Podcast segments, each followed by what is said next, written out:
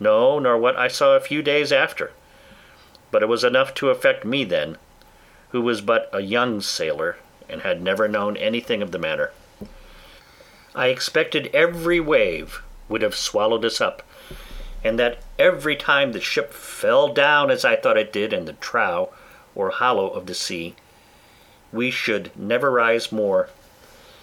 In this of mind I made many vows and resolutions, that if it would please God to spare my life in this one voyage, if ever I got once my foot upon dry land again, I would go directly home to my father, and never set it into a ship again while I lived; that I would take his advice, and never run myself into such miseries as these any more.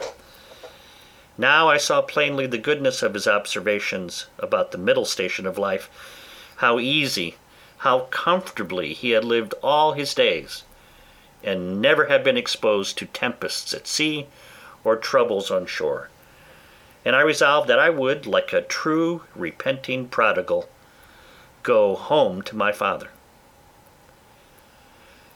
These wise and sober thoughts continued all the while the storm lasted, and indeed some time after; but the next day the wind was abated, and the sea calmer, and I began to be a little inured to it. However, I was very grave for all that day, being also a little seasick still. But towards night the weather cleared up, the wind was quite over, and a charming fine evening followed. The sun went down perfectly clear, and rose so the next morning; and having little or no wind, and a smooth sea, the sun shining upon it, the sight was, I thought, the most delightful that ever I saw. I had slept well in the night, and was now no more seasick, but very cheerful looking with wonder upon the sea that was so rough and terrible the day before, and could be so calm and so pleasant in so little a time after. And now, lest my good resolutions should continue, my companion, who had enticed me away, comes to me. "Well, Bob," says he, clapping me upon the shoulder, "how do you do after it?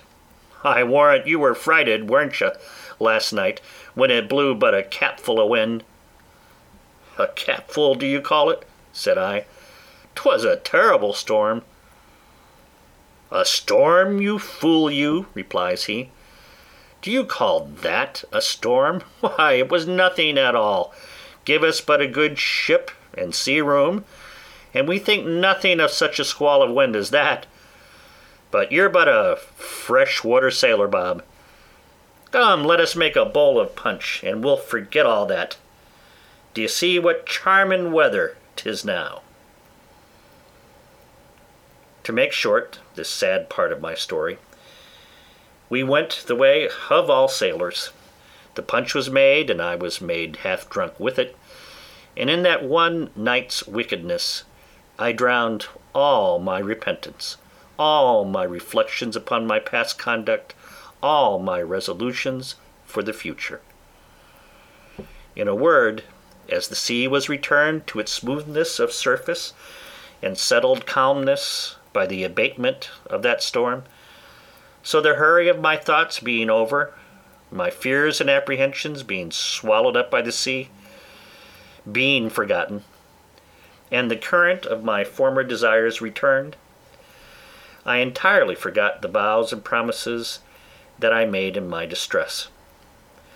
I found, indeed, some intervals of reflection, and the serious thoughts did, as it were, endeavour to return again sometimes; but I shook them off, and roused myself from them as if it were from a distemper, and applying myself to drinking and company, soon mastered the return of those fits, for so I called them, and I had in five or six days got as complete a victory over conscience as any young fellow that resolved not to be troubled with it could desire.